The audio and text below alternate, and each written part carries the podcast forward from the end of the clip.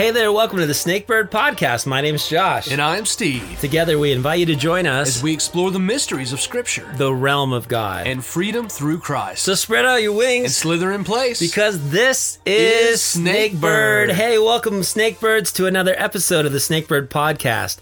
Thanks for joining us as we attempt to walk through this world with a healthy balance of wisdom and gentleness like Jesus instructed us to do in Matthew 10 16.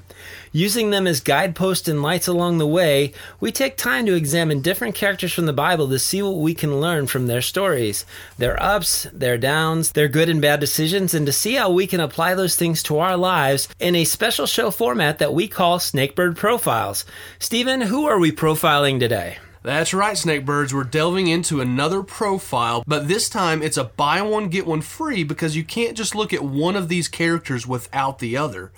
Our two for one special is found in the book of Philemon, which is the name of one character, and the other one is Onesimus. Oh, no, no, no. That's uh, Onesimus, Josh is telling me. Onesimus. Oh no, okay. I apologize for my uh, my Texas accent there. But this One is Simus.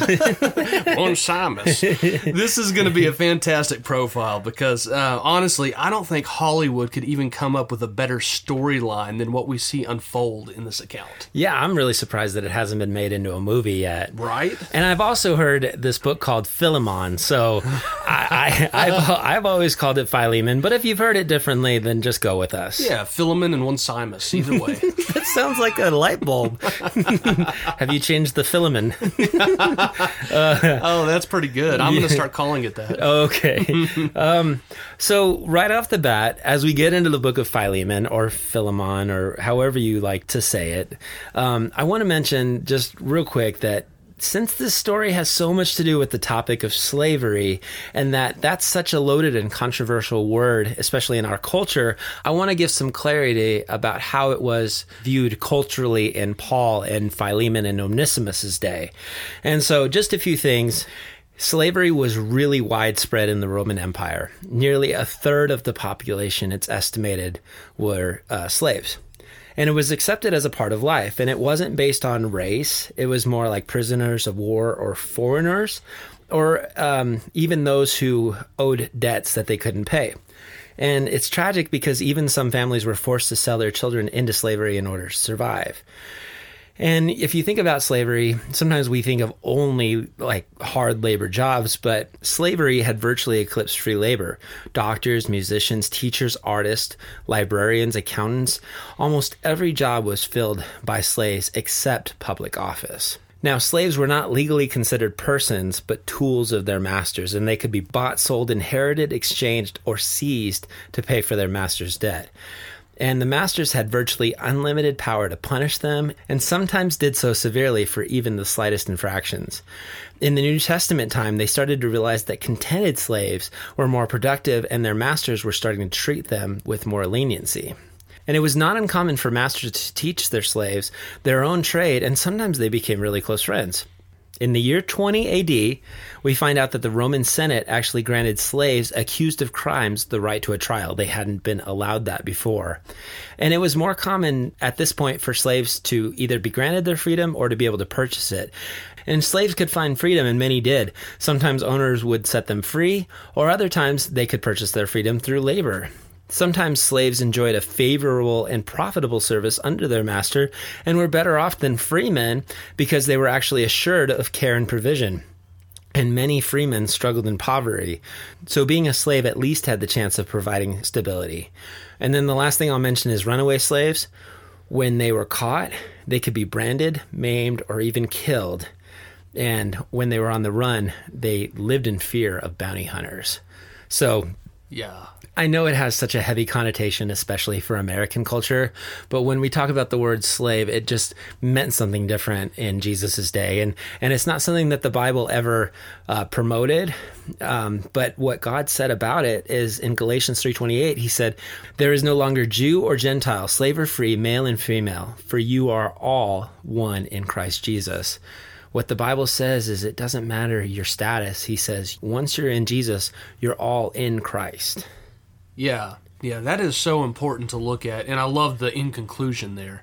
But I mean, cultural context is so key It is. because we we live in our own culture here that has complete different meanings on what what's going on and what happened like 200 years ago is much different than 2000 years yeah, ago. and we feel strongly about it. We, we Yes. you know, for a certain people group, we feel very, very strongly about it, and and to hear that word, it, it grates on your heart. Absolutely, yeah, and it, it's something that I think in everybody's history, no matter what people you're from, everyone in ancient history had a family member in slavery at some point. Mm-hmm. and it was just it's part of human history. So, and, and while it might seem icky in our context, and it, it was back then too, but it wasn't always either. Like you said, there's a, there was a lot of slaves that were treated really well, and the word meant something a little different back then. Well, you think of Luke, who wrote the Gospel according to Luke Mm-hmm. and the Book of Acts.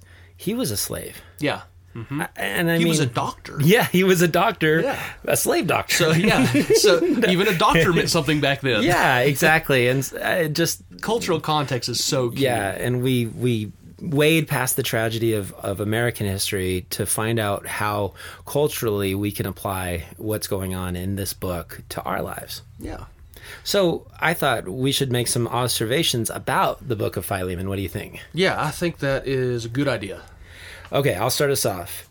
I thought this was interesting because this is the only personal letter of Paul's to make it into the Bible. Isn't that crazy? It is. Because yeah, this is this is a one-on-one personal letter. Yeah. Where the other ones are like they're to churches, Yeah. congregations. Usually about something very direct. Yeah. But this one, as one pastor put it, is a personal letter to a personal friend about a personal problem. Oh yeah, no, it's Three P's. Yeah, it's very, very particular. oh, I knit it again. I'm stuck. oh yeah, it is. It's very unique. And then um, I thought this was awesome too. It actually gives the biblical definition of forgiveness without ever using the word, Oh, that's sneaky. right? That's how God does, though. Yeah, he does. And then this is the only letter or epistle where Paul doesn't talk about Jesus' death and resurrection because Paul is actually acting it out through the things that he says. Yeah. Yeah, he is.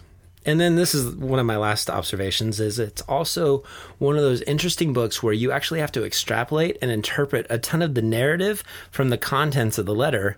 And I'll say this as a teaser because it's much like the end of another Snakebird profile story that I think we're going to do pretty soon coming up. Ah, is that the only hint you're giving, Josh? Well, yes.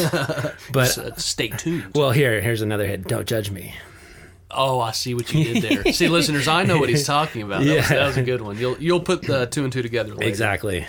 Yeah. So, um, a very cool thing that I see as I read this letter that Paul writes to Philemon, Philemon, whoever, is unity in God's kingdom work is first and foremost. And like Josh said, this is a personal letter.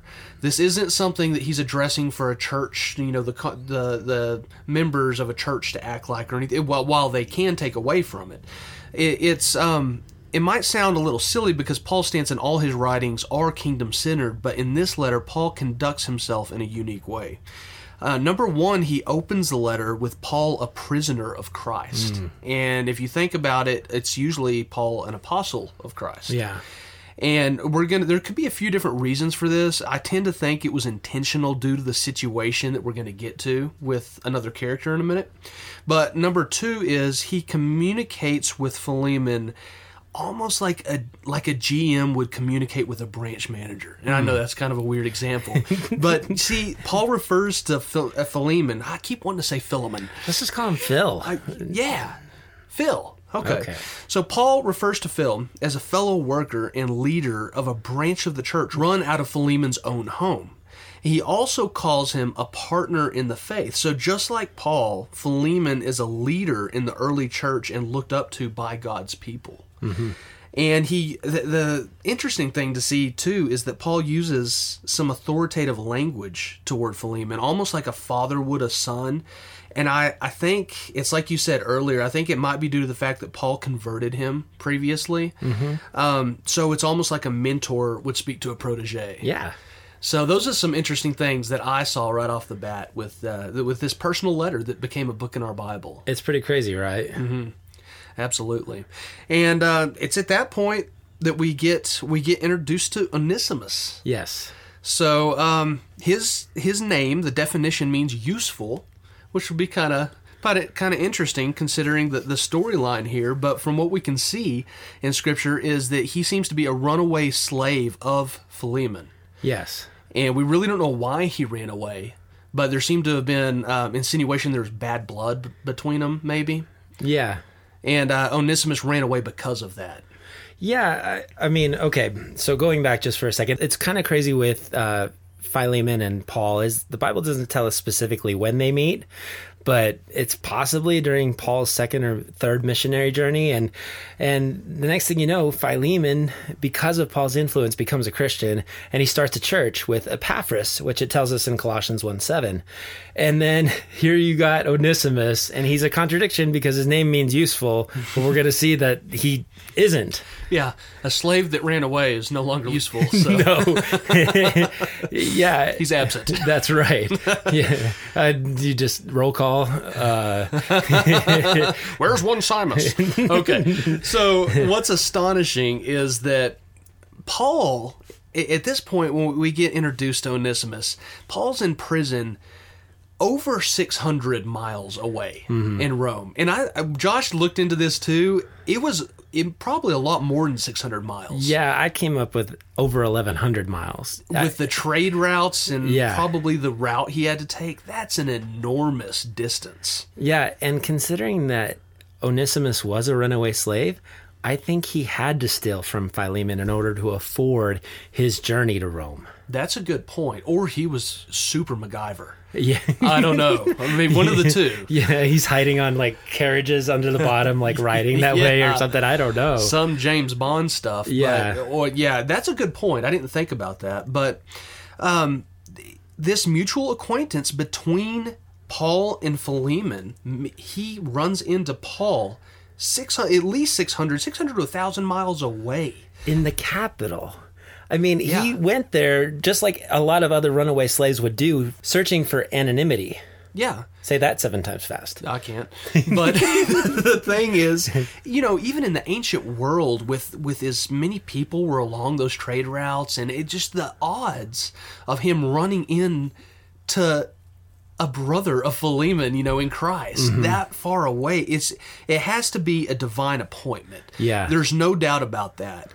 Now, I do really I want to point out one thing here that uh, that is interesting, maybe, maybe not, but there was a Roman law that allowed a slave to appeal to a friend of their master in the case of a dispute. So, some have suggested that Onesimus actually was seeking Paul out to take advantage of this Roman law. Oh wow! Um, either way, Onesimus was saved, and he was cha- he changed direction as a result of being born again. Yeah, So I, you know, either way, this is a, an amazing feat that happened. yeah. I mean, for me, I've always taken it as you know, Onesimus arrives in Rome, and God says, "I've got this." Yeah. and he hears this guy who's supposed to be on house arrest, and and Paul is on house arrest, but he's allowed to venture out as long as he's got his guard with him, and he's preaching in the street, and Onesimus suddenly hears something tugging at his heart. And maybe he gets saved and he starts hanging around Paul. And Paul goes, Tell me your background. And Onesimus is like, uh uh I'm not going to say. And then through God working it out, finally he goes, Yeah, I'm from Colossae. And he goes, Oh, I know this guy over there named Philemon. And he goes, Yeah, he's. He's my master. Yeah. You know, and just, I mean, I, it could be like that. It could be like you said, Onesimus could have sought Paul out, but Yeah. I just, I know how God works. And Well, on that note, on that note, to your point, you know, the real thing to point out is this was a God thing. Um, whether Onesimus seek Paul out or just ran into him doesn't really matter. The real thing that interests me is the reason God did this. And I think about the, the mere fact that Onesimus was converted by Paul instead of Philemon. Hmm. Think about the scene here. Philemon had a church in his home that he ran. Onesimus was under him uh, you would think that he would get converted by by him. Hmm. Why why did this situation get set up? Now I think and this this is complete speculation, but I think that Onesimus was divinely introduced to Paul because of relatability. Paul, a man in chains, was the perfect fit for a slave. wow. And more times than not, I think people listen to someone they can relate to. And this is why it's so important that every believer understands how important they are in the Great Commission. Hmm. because every person brings a unique past with them that'll help unbelievers relate. People can be introduced to God through your unique story Yeah. Um, to uh, Paul says in 1 Corinthians 9:22 to the weak I became weak that I might win the weak. I've become all things to all men so that I may by all means save some. And there are so many people turned off to the gospel I think even these days especially because they can't relate to those preaching it. Wow. if you come from a background of um, whether it be addiction through drugs, uh, pornography, anything, whatever it may be, you're going to be able to relate to people that no one else can reach, and that that is ministry, my friend. Yeah. So I found it extremely interesting that um, you know Paul was in chains, and this slave comes to him, and all of a sudden we have someone who gets the gospel preached to him. Yeah, I think that's a fantastic observation because while Paul, in my heart, is like the super apostle, I also know that sometimes when you're too close to the situation, especially like coming from my standpoint, like a dad and his son, for the longest time, my dad was always trying to share the gospel with me. And while I was already saved, there was a lot of times where I'm like, I'm not going to listen and I'm not going to receive it from you. Right. But then he would give me wisdom and I would be like, I'm not, you know, I don't, I don't care what you say. You know, it was like my high school angst or whatever. And then I go to church and my youth pastor would say the same thing. And I'd be like, oh, dad, did you hear this? this is, and he, yeah, I, I'm, that's why he lost his hair, I'm sure. Yeah. You know, Eh, but I think that's the thing is we all have a voice and we all need to be available. And why Paul was the person that God used in Onesimus' situation, God could use you or me or whoever because of the relatability, because of the the, the common ground. Yeah, it's very interesting, and, and the cool thing is God is the one that orchestrates it. Mm-hmm. And so, yeah, that's that's pretty cool. I thought. Yeah. But um, Paul he refers to Onesimus as his own son. Wow. You know, and that's a phrase we see that Paul uses for someone that he directly converted. He kind of doesn't he use that in a lot of letters. I, Yeah. I'm the father. You know, I can't. I'm about to say that weird. Well, like Timothy, my son in the faith. yes, You yeah, know. there it is. Yeah. But um, he Onesimus, uh, he not only becomes Paul's brother in Christ in prison, but he he becomes very valuable assistant to him, doesn't he? Yeah. He's starting to live up to his namesake. Yeah, exactly. Yeah, he's becoming useful. Yeah, it's no longer um, a, a joke. It's now actually a good moniker for yeah. him. Yeah, and so so Paul, he's really he's stuck between a rock and a hard place here because he's got this new convert who's become very useful to him, Onesimus, and then he discovers this this um, bad blood between him and Philemon. Yeah, And what do you what do you do? Like you you mentioned earlier, what do you do with a situation like this? yeah, because this all of a sudden this book becomes about an ethical problem, which poses quite the conundrum. It says, "How do you deal with someone in the church who is a runaway slave, and his master happens to be the guy who hosts the church meetings in his own house?" Exactly. I mean, what would you even compare that to nowadays? Like uh, someone leaving under the authority of one pastor and going to another, I get, yeah, and then this pastor being like, "Hold on now, we gotta get we gotta get this settled." we got to, yeah. There's bad blood. There's there. You guys have a beef between you. Yeah. So Paul basically paraphrased in verse 12. He says, "I would rather in his letter to Philemon, he says, I would rather keep him here with me, speaking of Onesimus, but until this dispute now between brothers in Christ is settled, we can't move on righteously." Yeah, That's that's basically what Paul realizes, you know, or he probably knew it from the get-go, but you got to approach it like a snake bird. yes, exactly. And so that's what that's what Paul's doing in this letter. And I appreciate Paul's heart because he says he's useful to me, but I don't. It's I don't feel right keeping him when he's technically your property. Yeah. and and he needs to deal with this with you. And Paul even he even refers to Onesimus as his own heart to uh, in attempts, I believe, to convey to Philemon that recon- reconciliation between brothers is super important. Yeah. And I just think it's cool that now Onesimus has to return to Philemon as a fulfillment of his Christian duty with a personal letter in hand. And literally, it's kind of time to feast the music. If yeah, and that's got to be that's got to be very um, ooh, that's got to be a hard thing. Nerve wracking. Oh yeah, nerve wracking. Yeah, it makes you anxious. Absolutely. But Paul's um, Paul's approach to Philemon's very interesting uh, to me because he says in in verse eight, Therefore, although in Christ I could be bold and order you to do what you ought to do, yet I prefer to appeal to you on the basis of love. Wow. What's he saying in that statement, Josh? He's saying, I am a snake bird yeah, he is. because he's walking the balance. He could be all snake and be like, listen here, I am an apostle and you'll do what I say. yeah. Or he could be all bird and say, hey, if you just don't mind. You know, he no, he's walking directly and is striking that balance of wisdom and gentleness. Yeah. He's like, I'm, I'm sure you would have come to this conclusion anyway, but let me lay out the reasons you should forgive and welcome back hmm. Onesimus. Yeah. And that's, it's a hard thing to do when you're not wanting to lose a brother or something. I mean, mm-hmm. to be able to have that balance of gentleness and directness. Yeah. That's a hard thing to do. And that's exactly what we're seeing in this letter to Philemon. Which is why I feel like this text, of course, God allowed it to be written, and then and that's why I think it's part of the canon of Scripture. Yeah. is because of how clear it is.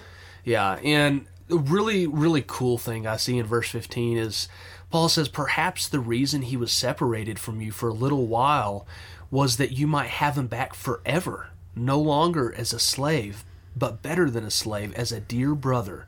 He is very dear to me, but even dearer to you, both as a fellow man and as a brother in the Lord. Hmm. So he lays this out. He's like, you know, maybe this happened for a reason. Yeah. maybe this isn't you just losing some some equity in your you know what what you got. I don't know if that's the right word but you know what i mean. As a businessman. But you know maybe this is bigger than what it seems. Mm-hmm. Maybe god did this and i think he did so that he could get born again. And as he comes i mean a, a slave versus a christian slave that's a big difference I, I think. I mean, there's some people that are born out there that are just kind people, even before saved. But a Christian who's doing things as unto the Lord is going to be a slave that's even more uh, valuable to to Philemon, not only financially, but I mean, he's a brother now. Yeah. And like you pointed out in what was it, Galatians? Yeah, Galatians, uh, that verse that says, There is no longer Jew or Greek, slave or free, male and female, for you are all one in Christ Jesus. And then another place in Colossians chapter 3, Paul says, Where there is neither Greek nor Jew, circumcised nor uncircumcised, barbarian, Scythian, slave nor free, but Christ is all and in all. Yeah. See, I think that's the point there. Paul's like, this transcends master slave. Mm-hmm. Maybe God orchestrated this whole thing so that we could transcend this whole thing in Christ. Yeah. And I love that when you're talking about God's economy, it's not about money or dollars and cents, it's about souls. Yeah. And I think about how God is the God of the wanderer. And sometimes we realize that it's somebody who has left and they leave for a purpose, um, but then God wants to bring them back. And I can't help but think of like the prodigal son who was in the household and he wasn't content and he definitely wasn't useful. He was he was kind of a jerk, to put it nicely, because he told his dad almost to his face, I wish you were dead. Yeah. I mean, that's the connotation of what he would say culturally when he's like, Give me my inheritance now before you even pass. Yeah. I wish you were dead. I wish I could have what's coming to me when you die. And so he had to leave. And when he came to himself, when he had that conversion experience, then he came back and he was there forever. And I, I can't help but think of that with Philemon That's and like with a- Onesimus. That's like a perfect parallel too. That's yeah, that's a great thing to see. So Paul, he's laid this out for Philemon so far. He says Onesimus has become a dear friend, a dear brother, very valuable to me as an assistant, as a brother. And he says this was probably all orchestrated by God um, so that we could have him forever. And then Paul follows up this information um, by saying this in verses 17 through 19. So, if you consider me a partner, welcome him as you would welcome me. If he has done you any wrong or owes you anything, charge it to me. Mm-hmm. I, Paul, am writing this with my own hand. I will pay it back. Not to mention, you owe me your very self. Which we'll get to that last part here in a, Yeah. here in a second. But I love how Paul laid that out. Yeah. If you consider me a partner, I mean, he is being very direct here yeah. he's and I, Josh, we we see the gospel in this, do we not? We do. Eh, tremendously. Yeah, he Paul's willing to pay whatever debt is necessary to free his new child, Onesimus. When Jesus said, Go into all the world and teach people to obey all he commanded, this right here is it in its purest form. Paul is reenacting, I believe, a mild form of what Jesus did for us because his new nature in Christ. And he's encouraging Philemon to do the same. Yeah. And he's talking about that koinonia, that fellowship that surpasses the relationships of this world. Yeah. That thing that we should have with all brothers and sisters who are in the faith. That unity. Yeah. Absolutely. It's it's crazy to see the story of Jesus in this. Yeah.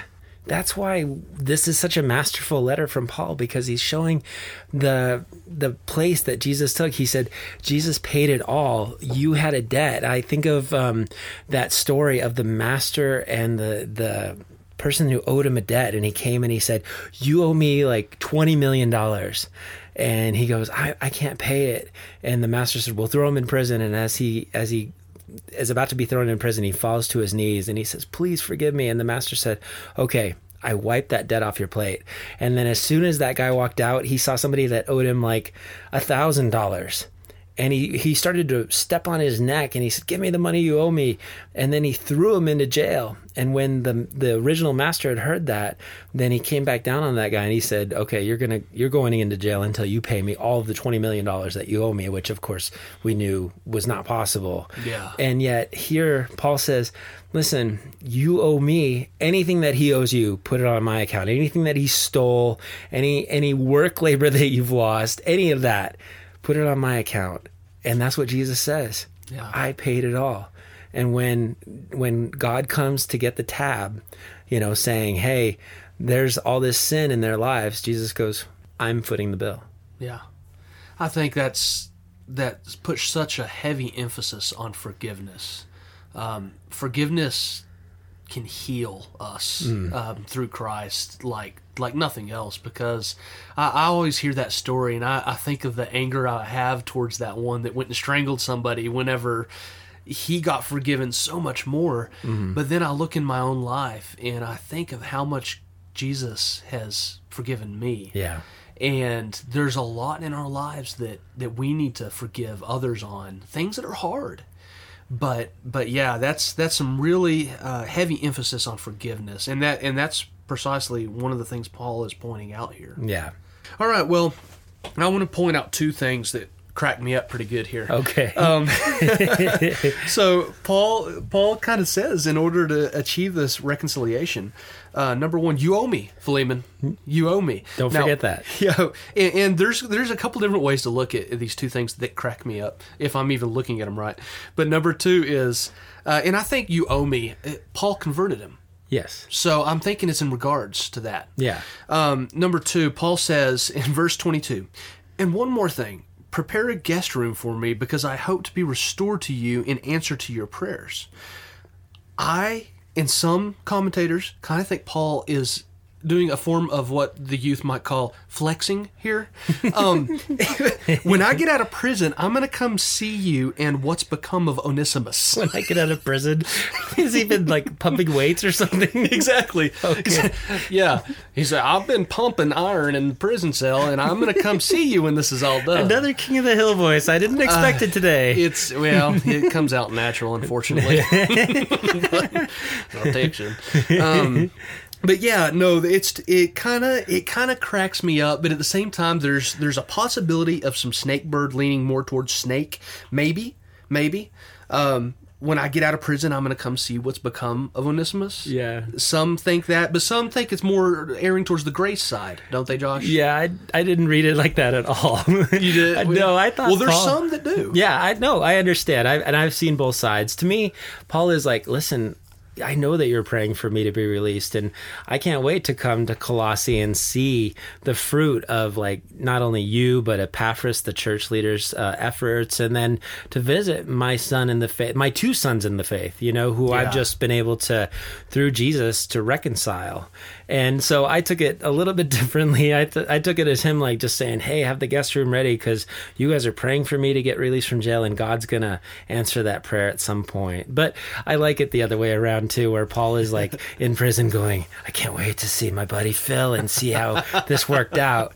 But I love I love that verse beforehand where he says, Refresh my heart in the Lord by doing this, having confidence in your obedience, which again is that snakeness where he's like, Hey, I have apostolic authority over you. Yeah. But he says, I write to you knowing that you will do even more than I say. Yeah. And I, I think that's such an awesome thing about being a Christian is that we don't have to we don't have to go to the letter of the law.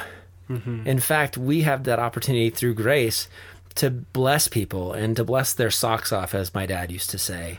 like, and I think of Philemon now sitting there with his mind blown of how God has worked in this situation where his runaway slave Onesimus got all the way to Rome, which is a miracle in and of itself, and then met Paul, and now he's come back with this letter in hand that's gonna essentially bridge the gap that had formed in their relationship. And I think he's gonna go above and beyond. Yeah, it's it's very the, the crazy thing about this letter is how much snake and bird Paul jumps between. Yes. He he starts off with the immediate, you know, when he brings up Onesimus, that immediate snake and bird in the same sentence, and then he's jumping back and forth with love, but we got to do the right thing. Yeah. And then where he lands on the end of that, who knows? Could be gr- it could be more of snake, more of bird, but we know that that Paul is really emphasizing love here. Yeah. So yeah, it's really interesting to see this back and forth. And um, so Onesimus is sent back with with someone else, isn't he? Yes, he sure is. He sent back with my boy Tychicus. no, his name uh, his name actually means fortunate, which I kind of find is funny because now it's fortunate that your useful servant is finally returning, who's now a brother in Christ. I'll be. And it's so cool because in Colossians 4 9, Paul says, Tychicus, which is just a fun name to say, is coming with Onesimus, our faithful and dear brother, who is one of you. And the implication is that possibly he's writing to the church in Colossae saying, Hey, now he's he's your brother he's part of you and just so you identify him as not just a runaway slave but actually as a dear brother Yeah, what a great thing to see. I mean, he he is now a part of the movement of the growth of the early church, mm-hmm. bringing letters between churches. I, I guess bringing a letter to the church at Colossae and also this personal letter to Philemon, and it's just so cool to see. yeah I mean, it's it's it's awesome that he is now he's now part of the gears in the movement. Yeah, I mean, okay, this is gonna sound a little dated, but imagine like breaking out of jail, and all of a sudden you're like, I just need a job, and you're you're on the run, and the next thing you know, you work as a printer, and then you find out as you're printing things that you work for Billy Graham, and then you you slowly promote through, and then all of a sudden the next thing you know, you're like Billy Graham's right hand man, and he's Yeah. like, I need you, and then he finds out that you escaped from jail, and he's like, Well, we got to deal with that, son, you Yeah. know, which my Billy Graham impersonation is not. That was not anything. I was just trying to sound anyway. Okay. But yeah, no, that's a good example. I mean, and that's how God works, though. Yes. That's how he works. He he takes the impossible situations. Yeah, it's a, it's an awesome thing to see. Yeah. Um, and so yeah, Onesimus, he's he's in the gears. He's working. He's taking these letters, and you know we never really find out what happened for sure when Onesimus returned to Philemon. Um, I like to think that it went just as Paul wanted it to. I think so. I think it probably did. We don't know for sure, but um, one thing that, that I saw was pretty interesting is uh, church tradition does suggest that Onesimus went on to become uh, a bishop in the early church, and I thought that was kind of a cool thing. I thought that was awesome. Yeah. Yeah, it, and and it's cool because we we see the same kind of thing that happened with Apollos too. Mm. You know, he they go on to possibly have you know they made waves in the early church, Yes. and they came from you know humble beginnings. Yeah. Well, Apollos was grown up in scholarly. Yeah. But, yeah, well, you know, yeah. Well, there's from, a lot of other examples. from being virtually unknown Mm-hmm. and then all of a sudden having this this form of leadership and because of the raising up yes, And that's why discipleship is so important. That's why conversion is so important. And that sounds like such a churchy word, but really telling them about God and leading them to Jesus is so important. And a small thing like that can change an entire city. Like Apollos being rightly directed, next thing you know, he's contending with the Jews and he's you know becoming a bishop of a city, and the same like church historians would say with Onesimus. Yeah, exactly. And it's a a heart that is that is open and receiving of what God has for them. God says, "You know what? The sky is the limit." Mm. And I just I love to see these these examples in scripture. Yeah. So I think we've covered basically the whole story. I mean, this radical story, but I know we'd never want to end a profile without coming up with some personal application and observations. So um, why don't we kind of work through some of those and, and just talk about what God showed us through Onesimus and Philemon's stories? Yeah. Um, for me, I think the, the most eye opening thing uh, that I saw in the story was the fact that God works out all things for good. Mm-hmm. Um, Romans 8:28 says, "And we know that God causes all things to work together for good to those who love God, to those who are called according to his purpose." And what started as bad blood between a master and slave turned into an escape mission that God worked in in a drastic way. Yeah. Um, we saw that even before Onesimus was a believer, God was calling him well over 600 miles away to be born again. And then on the flip side, Paul was separately orchestrated to be in the right place at the right time, a prisoner who could relate to this runaway slave. And um, no matter how many separate stories intersect, I guess God orchestrates every piece like a symphony mm-hmm. to play this masterpiece. When all is said and done, God weaves it together, and that that's the the big thing that I saw. So I, I, would say, you know, no matter how chaotic things get, listener, know that God loves to work in and shine through that chaos, and the result will be worth it. Hmm. That's so neat just to think about the fact that Onesimus was an insignificant runaway slave and God was working in his life. And I think we can take heart in that is that no matter anyone who's listening, uh, who's whether they're in Christ or not, that God has a plan for you and he cares about you. And even in the case of Onesimus, he was orchestrating something that had to happen from over 600 or over 1100 miles away. Yeah, yeah. That's that's awesome. That's a great observation. Okay, so one that I came up with is that God's solutions are radical and often considered out of the question culturally. Um, you think about this restoring Onesimus with Philemon without any punishment would have been scandalous. Oh, yeah. Where people looking from the outside looking in going, So we finally got your slave back, huh? Mm-hmm. Well, what are you going to do to him? You yeah. know, are you culturally gonna, things were expected? Yeah. Are you, is he going to get cat o' nine tails, or are you going to brand him, or are you going to cut off a limb, or is he going to have to wear a heavy like metal collar around from now on? Because that's some of the things that they would do to people that had run away. And then Philemon's like, well, he's my brother. Well, what a thing for an outsider to see. Yeah. How radical, right? So that they will see the good works and praise God. Yes. Yeah, completely. And and then and again, the Bible wasn't about bringing uprising, like other than the the uprising of the heart and the uprising of the revolution of of loving your neighbor as you love yourself, because it never said like slaves take over your masters, because a lot of slaves would have you know been like that's what Jesus taught, we're gonna do it, you know, and and yeah. the Bible wasn't about that. It was saying you're no longer slaves, you're no longer free, you're all in Jesus, and I think even for slaves looking from the outside in at that relationship that God now has through Onesimus and Philemon would be drawn to to himself, would be drawn to wanting to know more about this faith, yeah. even if their masters weren't Christians. Yeah. But I mean, other examples of God using radical solutions, uh, the woman at the well. Jesus approaching this woman would have been culturally unacceptable, completely out of the norm. Mm, true. Or talking to tax collectors and um, talking with prostitutes and people of ill repute.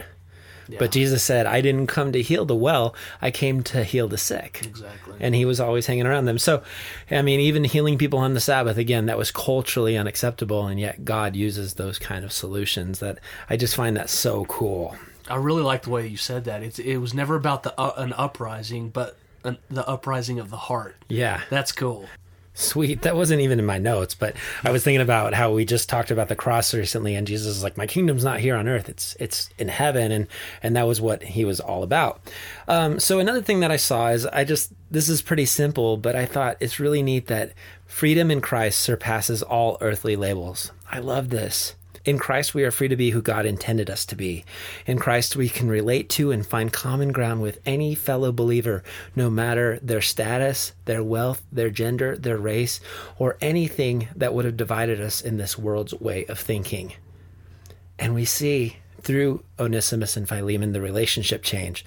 There's no longer an owner and a slave, but now partners, like I said earlier, through that koinonia, that fellowship that they have in Christ. That's so cool to look at because no matter how much culture separates us, that's something we can even see now. Because when you're a part of a, a, a healthy group of believers, you notice pretty quick that if it wasn't for our faith in Christ, none of us would hang out together. yeah, right. There's no way. We're just not alike. Yeah. But we can see that, can't we? Exactly. Yeah. You look at somebody across the table and you're like, I have nothing in common with you except Jesus, and now it means we have everything in common. Yeah. Oh, brother, it's such a miracle. I love you. but no, That sounds like a that sounds like a Christian bless your heart. Oh, it does. It's a it's a total. Oh, bless her heart. She done the best she could. okay. No. Yeah. Very good. Very good. Yeah. Um, and then God loves to restore broken people. He's in the business of restoration. And I, I mean, I tear up just thinking about that, about how when even we don't realize how broken we were before him, he still reached out. You know, and um, just coming to the thought of the prodigal son, I I know we talk about this every time, but I I I relate so much not to the necessarily the son that ran away. I relate to the older brother who was prodigal in and of himself and he didn't realize it because he was standing there hating his father, hating his brother for the way that he thought he was mistreated. And his dad said, Everything you've ever needed, I would have provided. You only had to ask. It was all yours the whole time. And the Pharisees are standing there as older brothers, not realizing that they're broken. And so God is in the restoration business. He is out there to restore broken people. And Paul, being that representative of Christ in this story, he wanted to restore the relationship of Onesimus and Philemon. And God is always reaching out for the wanderer, the outcast, the person who doesn't quite fit in. Because in Jesus, we find acceptance, we find forgiveness, and we find grace. Well, I hope that that fell on on ears that needed to hear it because that's so true. Amen. So the last thing I, I can say, and I think it actually is really fitting that this is the last thing, is that forgiveness is a choice. Mm-hmm. Because Paul is asking a lot of Philemon to forgive Onesimus. Yeah. But when we think about it, we're asking God so much more to forgive us. Yeah. That's true. And that's how Paul put it. He said, Look at the forgiveness that you've received, and your life is now free. You're free from the, the clutches of sin because of the influence my ministry had in you. He goes, Now look at what you've got over Onesimus and just let it go. I would highly encourage anyone listening that there is something very real about this freedom that Josh is talking about. Um, to be free from from what you don't even realize you need to be free from, it's a big deal. And I, I really pray that you make that jump if if you haven't yet. And um, and if you are a believer, uh, strengthen yourself in, in this in this story because uh, it says a lot for you too. Yeah. Yeah, and we talked a lot about being in Christ, and what that means is you've received Jesus into your heart. And if you want to do that, if you haven't already done that, and we highly encourage you to. Mm-hmm. I mean, with everything that we could say, we emphatically encourage you to. And the way that you can do that is you can reach out to us, or you can also go to our website because there's a tab there called Know God. Yeah. And so go there, follow those steps. It's there's there's not any magical thing that you have to say. It's just believe in your heart that he is Lord and, and confess with your mouth and he'll come into you and and and he'll come into your heart and and he'll make you free. He'll set you free. Yeah. Couldn't have said it better. So, Snakebirds, that's Onesimus and Philemon. I hope we did it justice. I I can't help but say I love doing profiles like this because it stirs up my mind about Bible characters and it stirs up our hearts about being able to talk about things that we geek out about. And I hope that you're geeking out and we want to hear um, things that you have to say. So if you have any comments on Onesimus and Philemon and you want to reach out, connect with us on Facebook. You can reach us through our Snakebird page, or you can also send us an email at connect at beasnakebird.com. And if there's another character that you want us to profile, please just drop us a line. Yeah, absolutely, guys. We thrive on your feedback. We want this to be a community. And uh, let us know topics, comments, um, inquiries, whatever it may be. Get with us. We would love to hear from you and get back to you. And don't forget, guys, um, not to sound like YouTubers here, but it really would help the Snakebird podcast if you could comment, share, give us a good rating, a five star rating, if you feel that we deserve it, um, because that really helps get the Snakebird podcast out there to more people. So we would highly encourage that. And this, this just, God really just laid this on my heart. If there are any new to be parents out there, baby names, Onesimus. Philemon, Tychicus. These are great baby names. So I just thought I'd throw that out there. Um, take it or leave it. But um, yeah. uh, okay, so confession time. I tried to get my wife to to accept Onesimus as a potential boy name if we ever have kids. Yeah. And it got shot down. You didn't present it as Onesimus. Well, I sure didn't. And we went to Chick fil A and they said, What's the name for your order? And I said, Onesimus. Oh, that's brilliant. And the person dropped out. Like, they stopped talking to us. and then, but then they threw it back on me because they're like, Can you spell that? And I'm like, Yes. yeah, that's fun. That's how I came up with Onesimus. It was helping me spell it. Exactly. you should have received your food and said, "Bless you, child." well, I told my wife. I said we can call the baby Oni, and I thought that'd be a really cute name and you know unique. So people yeah. out there who are unique, Oni, you just send me some money for the idea. Yeah, yeah. Give credit Josh, but great baby name. So or Tychicus. Or Tychicus. Yeah. So thanks for being here, guys. And what should we do, Josh? Always remember, whatever you do, wherever you go, no matter what life throws at you or how far you run away from your guy that should be in charge of you, there's never been a better time to follow the words of Jesus and be a, a snake bird.